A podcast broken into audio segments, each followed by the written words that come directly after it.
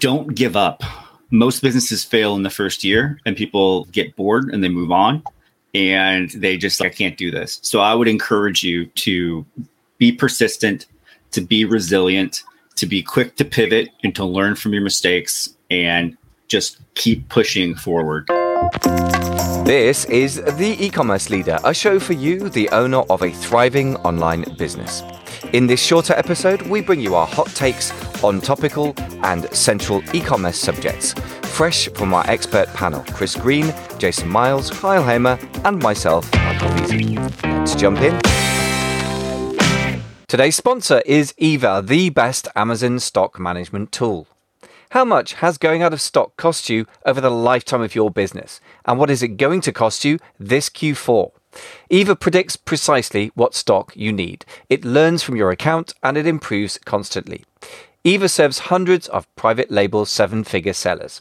To get a fifteen-day free trial, go to amazingfba.com forward slash Eva. That's amazingfba.com forward slash E V A. Welcome, ladies and gentlemen, to the E-commerce Leader Call-In Show. Well, this week we are sadly lacking my fellow co-host Jason Miles, but we have Chris Green and Kyle Hamer with me on the other side of the pond, or on the right side of the pond, and I'm on the other side of the pond in England, depending which way you look at it. And we are going to talk today about a topic which is, you know, quite something I think about every so often and try to avoid thinking about. That probably means we should examine it, which is first year in business, goals versus reality. Sometimes those things are quite divergent, which is a polite way of putting it.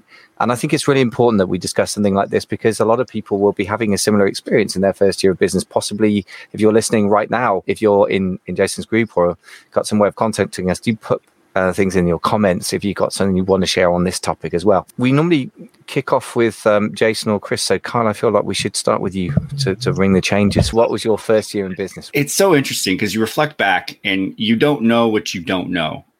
I mean, that you go into something new and you're like, I don't know what my expectations should be. Obviously, if you've been in multiple businesses or you're launching your, you know, ninth business like Chris usually has done, you're right, he's ten in or whatever he is now. He's got some level of expectation that he knows how things are going to roll. But if you're brand new and you're just diving in for the first time, you're just going in blind. You try to get the best information that you can. And so I remember being in that position. And actually, the very first product that I attempted to launch failed miserably on Amazon. I tried to private label tweezers, which is not the best private label product. I thought it's it's light, it's uh, cheap to ship, it's cheap to buy, uh, but so did everybody else. And there were a lot of a lot of competitors on there, and it it flopped beautifully. But so my expectation going in was, I really just want to figure out the mechanics of it. So I, of course I wanted to make a million dollars in my first year going in. Boy, who doesn't? But the reality is I, I knew that wasn't going to be realistic, that there was going to be a bit of a learning curve. And so my expectation going into business was I want to learn. I want to get some sort of feedback and input and figure out how far away I am from understanding the business. Because like you do your research, right? At least for me, I was basically trying to figure out, all right, I've done my due diligence to the best of my ability, but there's always going to be a gap. There's always going to be a gap between what you think and what reality is. And I was trying to figure out what that was for me. And there definitely was one. And it, it took a good, it took a year more and more to really resolve that. Some harsh reality checks. And nevertheless, you went in expecting to learn rather than become a millionaire, which is, uh, yeah, probably yeah, a key learning right there.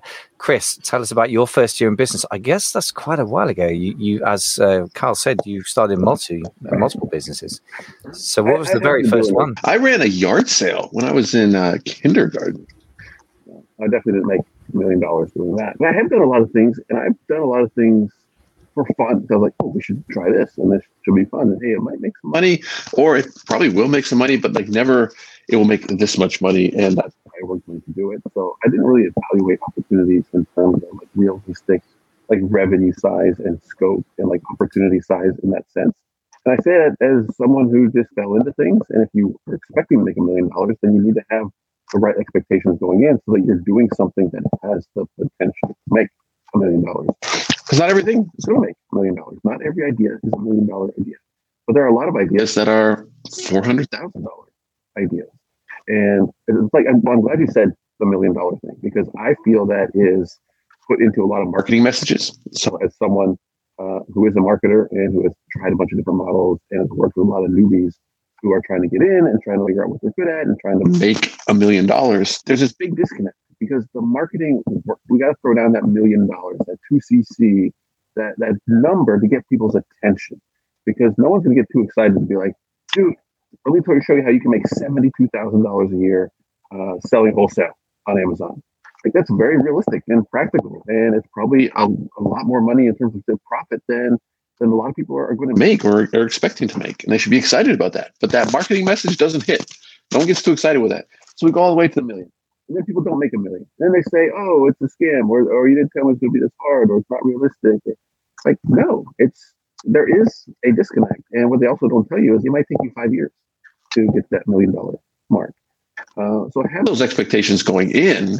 And, and Kyle, another thing that you said, I mean, many of my first businesses that I, I kind of fussed around and started with, uh, I had no way to differentiate, right? So when you're doing tweezers, you're like, like, can I differentiate this product? Do I have specific or specialized knowledge that I'm able to add to this product or to the marketing message behind this product that gives me some kind of, you know, sustained competitive advantage? So people need to buy mine instead of someone else's. And one thing that I did, the statute of limitations, I'm pretty sure is passed on this, uh, is I was selling bootleg Japanese uh, transformer, like at scale. I had like multiple, I had these dual deck. These, this is like V H S for all these, you know, people don't know what V H S is. Uh, and I was, I was killing it. I was, but I did it because it was fun, because like I'm a kid of the eighties and like I watched Transformers growing up. I was, my mind was blown when the internet came out. And I found out there were additional Transformers cartoons that went on in other countries that I didn't know about, and and there was no way they weren't produced commercially. Uh, so I was selling bootlegs. So what do y'all think people did when they saw someone selling bootleg videos for a lot of money? They bought from me, and they started selling them too. So the market got depleted very easily, very quickly, because there was no differentiation point. Like, I didn't get into it because I saw an ad about how to make a million dollars. I got into it because I feel something I was personally interested in. So that market disappeared. I got into something else, got into eBay, got into Amazon.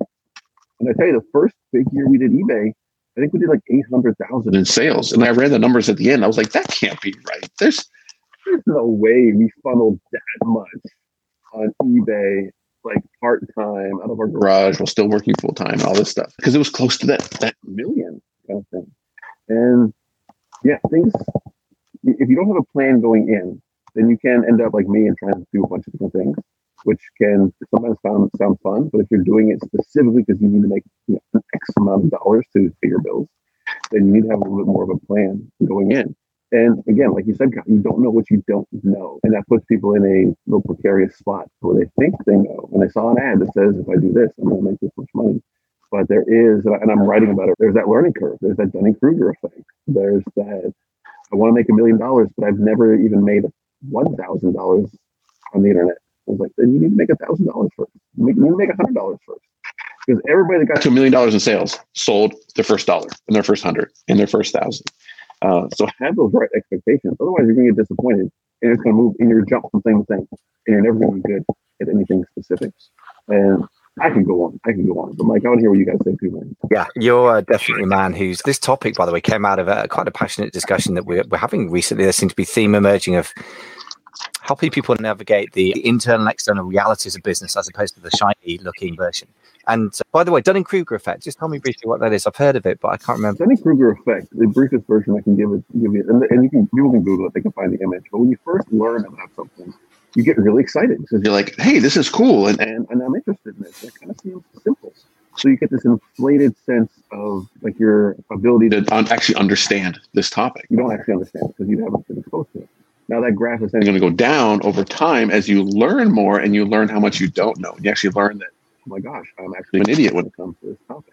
And over enough time, that curve starts to go back up as you actually achieve true mastery in something.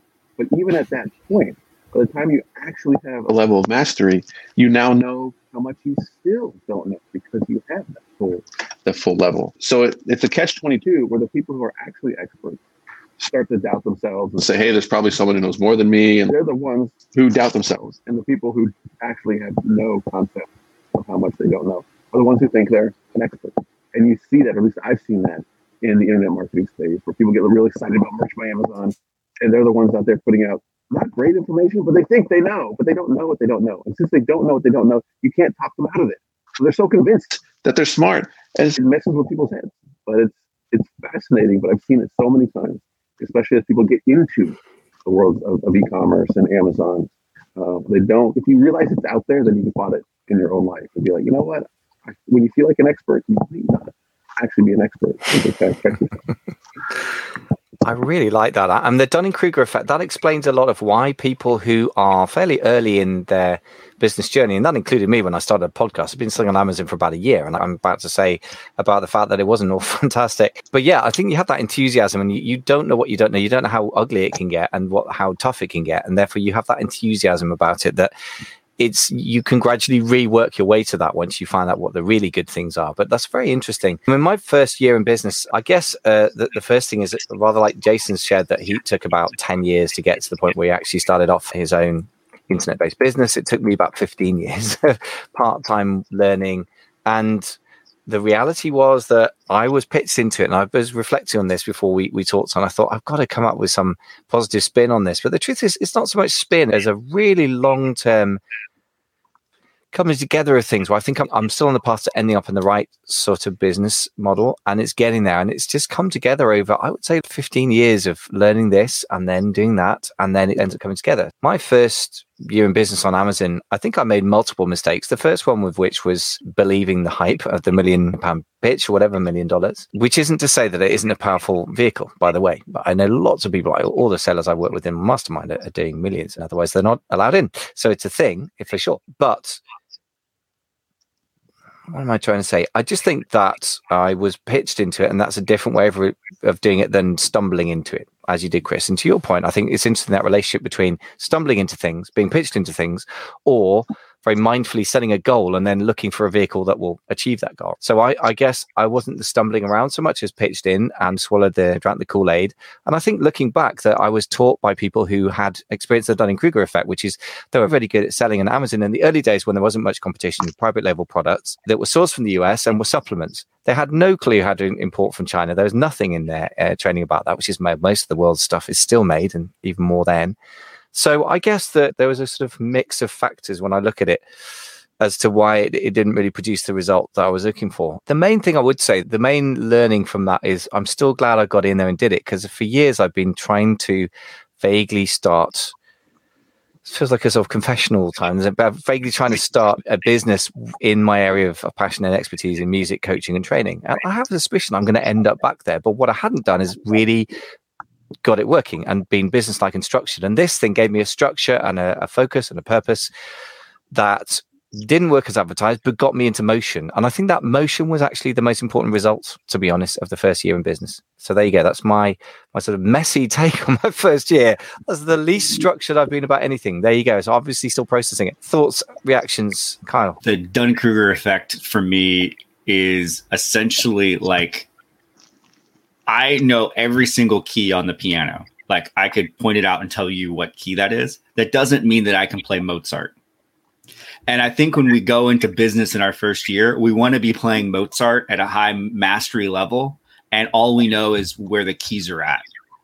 And so when I think about the process, it really does come down. What are your realistic goals in your first year, in my opinion? Like, if I was going to give you advice, if you're just launching anything new, here's a couple of things.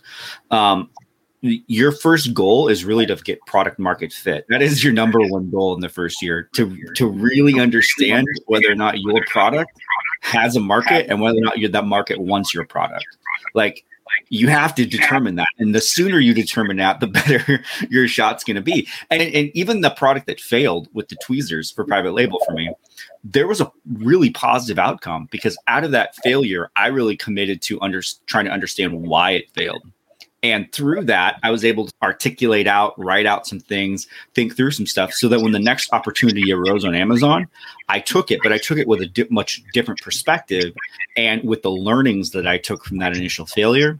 And that product and that whole brand was very successful. D- adopt this sort of attitude of, yeah, I want to hit it and I want to go, but I also want to learn, regardless if you have wins or you have fails. Because at the beginning, uh, let me say this, I still make mistakes on Amazon even today. Like, I'm constantly making mistakes and testing things and failing at things and letting things blow up. And that's the only way you really truly learn, in my opinion, is you have to be doing it and taking action, to Michael's point. So yeah, have a bias towards action, definitely set realistic expectations. And then I also think that you need to not sacrifice long-term thinking for short-term thinking. And I feel like that definitely can occur uh, and does occur if you're not really focused on having a right mental mindset around it. It's, you're always trying to take the shortcut when that just leads you to uh, disaster, usually. Uh, have some long-term thinking in your approach, and slow and steady, you know, one kind of wins the race. Yeah, I like that. I, by the way, the Mozart analogy is interesting because I've taught people the piano for years, and my wife has as well. And we both, I guess, have a certain talent for it, or we wouldn't be doing it. We wouldn't have done it, if, as in my case in the past, my wife currently. And uh, it, it is remarkably slow and painful progress over the the period of weeks and months. But over the period of decades, it's amazing what you can do with some practice. I like your analogy. Chris, what what are your thoughts in response to all this stuff? Yeah, I like the piano analogy. It's perfect. Think about somebody who's like, I can teach you how to do Amazon. I can show you where all the keys are. I can show you the order that you need to press them in if you want to make this music. That's that information is out there, both free and paid, and with coaching and with teaching and with hands-on and with one-on-one and with group, whatever you want. But the only way you're going to learn that is to actually sit down and do it and practice and mess up and try again and put it in time. And, and if you have the mindset, the Dunning-Kruger mindset of, I just need to know which keys to press in which order. Like, if you tell me that, I can like totally play, right? Like, that's all you need. That's all the piano is, right? It's pressing the keys in order. So tell me which order to press the keys in, and I'm going to play Mozart. Like, and they actually believe it, right? And it, it makes a little sense when you say it that way, but then when you actually play it out, you're like, oh, this, oh, oh, right. There is a lot more. Ooh. I didn't know about that. Oh, if I do my hands like this, it's going to be easy. And you learn, and it takes time, and then you become an actual expert. And then, Michael, I'm guessing you're going to say, I've been teaching piano for a long time. There's still so much I don't know, and there's still things that I can't do, and there's still things that I wish oh, I had more time to practice. And there's not, it, even though you actually have a level of expertise. I like your example of tweezers. Actually, that's where I was making some noise and getting some things out. Uh, because I actually got, for Valentine's Day yesterday, a brand new tweezer set. Because it's one of these things that in my house, my tweezers always disappear. And I want tweezers. And I want good tweezers. And I want tweezers with the light on it, and laser, and diamond tip. And honestly, I would buy the most expensive tweezers that were available. I'm that guy, right? And that's a market that you can sell tweezers to, instead of being like a commodity, a Me Too type seller. And I pulled out an example. These are like these little fidget cubes that I like. This one is plastic and it's cheap and I hate it. And you can get like ten of these for two dollars. And like, I don't even know how I ended up with it. This one costs like forty bucks, and it's metal and it's solid. And like, it's cold right now because it's like solid metal, and I will pay more for this. And there is a market for people who will pay more. So if you really like tweezers and you can market them, you can position yourself, uh, you, you can make it in pretty much any market. And the other part of that is if you really, which not everybody does, but some people do. And I think there's this massive opportunity that people have been missing for years of figuring out a way to build a business model around something that they actually like and they actually enjoy. Like, how did I get into selling Transformer cartoons? Because I actually liked it. I didn't have any, I had no idea what I was doing. I, I, I didn't build it into a business. I didn't set up any type of protections against competition. Like, I didn't know what I was doing. I was doing it because it was fun and just happened to make money. And that's how I got into eBay. And that's how I got into Amazon and F B A and software and publishing and conference. Like, all of these things I just did because they were fun. It happened to make money. Now, after all these years of experience, I'm like, okay, I need to find something that I like to do, that I'm passionate about. Helps people, that brings them a lot of value, that has the potential to make a lot of money. And yes, that's the thing that I want to spend my time on. And I think people miss that opportunity because they think that they can't make money doing something that they actually enjoy. They think, no, I need to find a business model that, you know, it makes money. I don't necessarily like it, but I'll do it kind of thing. There's people who love their Amazon business. They love the sourcing aspect. They love the, the selling. They love the, look, we got an F B A system here. We need, like, I can't wait to try and find some new way to make this more efficient and move my tables around and maybe switch this and find a new cheaper source of labels so I can make. Some people love that. Some people hate that. If you can find something that you love, I guarantee there's a way to build a business around it. Now, you might not be able to spend to make a million dollars doing something that you like, but you might be able to make two hundred forty thousand dollars doing something that you like. And that's going to be a heck of a lot more fun than making a million dollars doing something that you hate. And that's where it goes back to six figures. I say, I'm just writing about this in my book right now. one hundred thousand dollars is six figures. And that gets a lot of people excited. In a lot of places in the world, you can live like a king for one hundred grand. There's lots of people who want to make more. Six figures is still nine hundred ninety-nine thousand nine hundred ninety-nine dollars. That's a lot of money. Not every idea is a million dollar idea. But there's so many six figure ideas out there mm-hmm. that I assure you can be built around anything. Like piano, for Pete's sake. You want to make six figures, teach them piano, and be hella happy every day? Oh, yeah, Jason's not here. Very happy every day?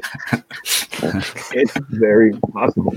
But again, it's that if you don't have enough experience in it, it will take some time to change your mindset where you have to see it. You have to be like, oh, wait a minute. I see that this is possible, especially if you're coming from a background of work versus I get paid to work, I don't get paid to play. Bro, you can get paid to sit up. I guarantee it.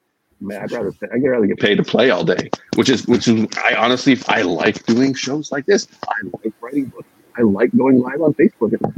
Yeah, you can you can like things that provide value to other people, and then if you have a plan, which is what we're trying to like, like give you guys here.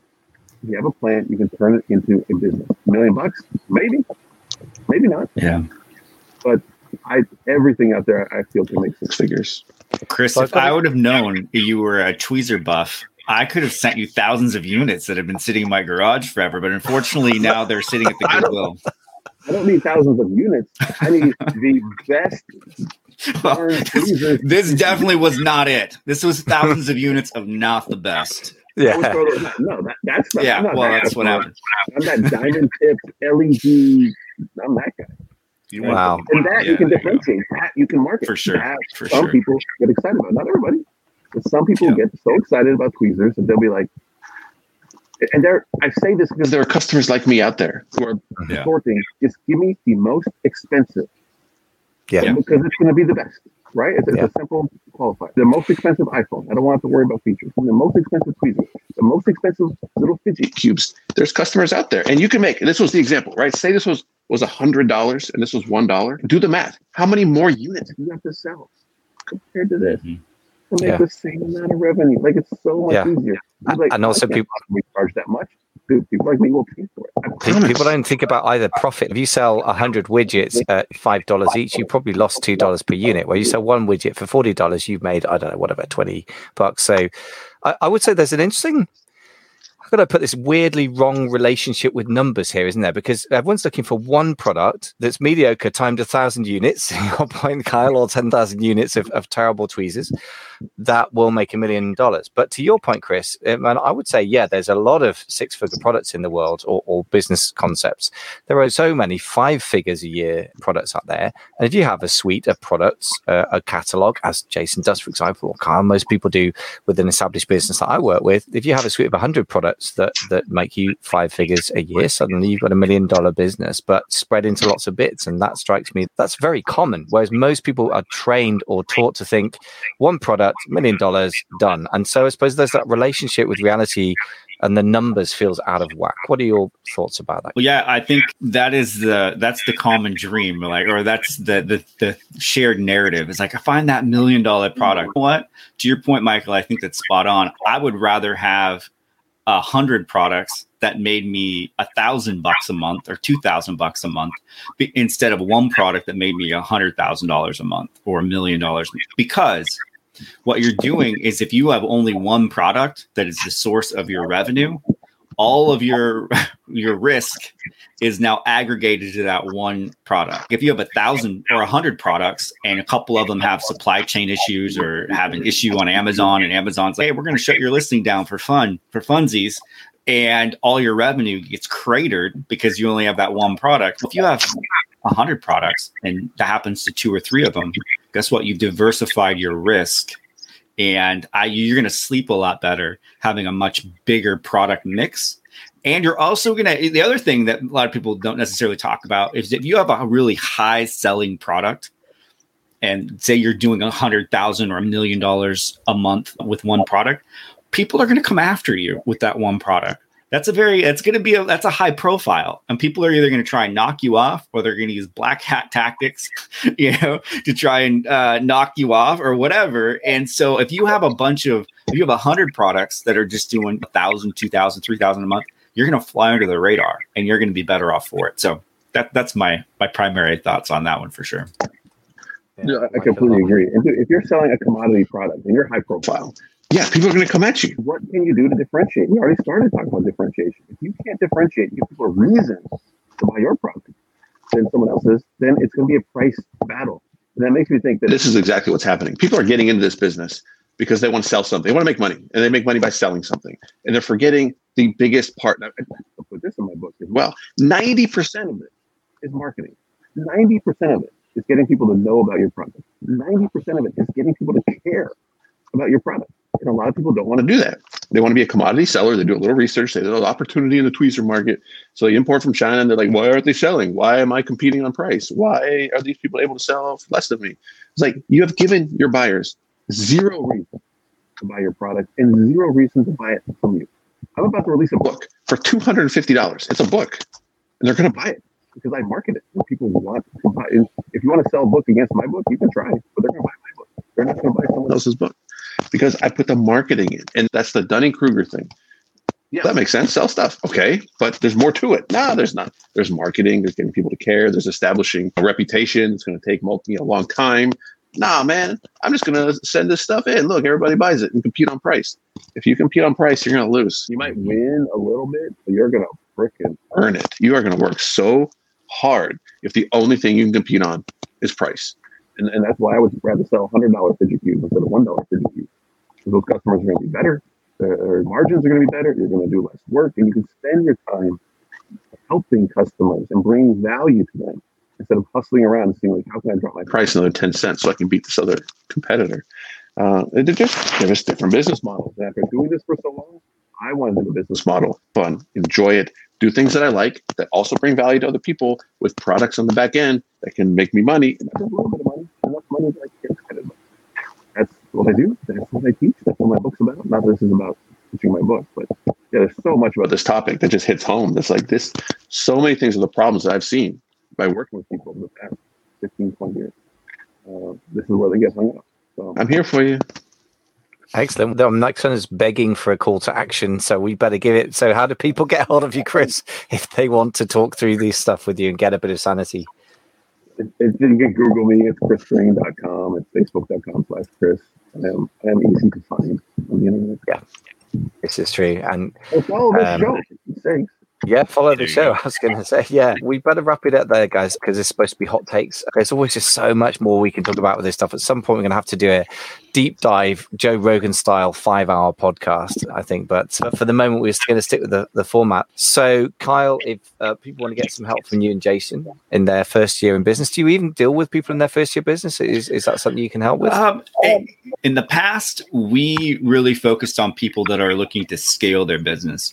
However, as our Our business has grown, we've recognized that there is definitely a need for software and training and services for people that want to get started in e-commerce. And we've expanded into that because we want to be able to, to have insight and, and tools available. And yeah, with our new brand that we rolled out with OmniRocket, we do have a path forward for people that are interested in getting started. And one of the easiest ways to get started selling is actually as a reseller. And just for a point of clarification, on Amazon, reseller with somebody who's doing sort of retail arbitrage. So they're going to the store and they're scanning items and they're finding products that they can now sell on Amazon, or doing an online version of it to where they can find it in a different store and buy it and put it into Amazon.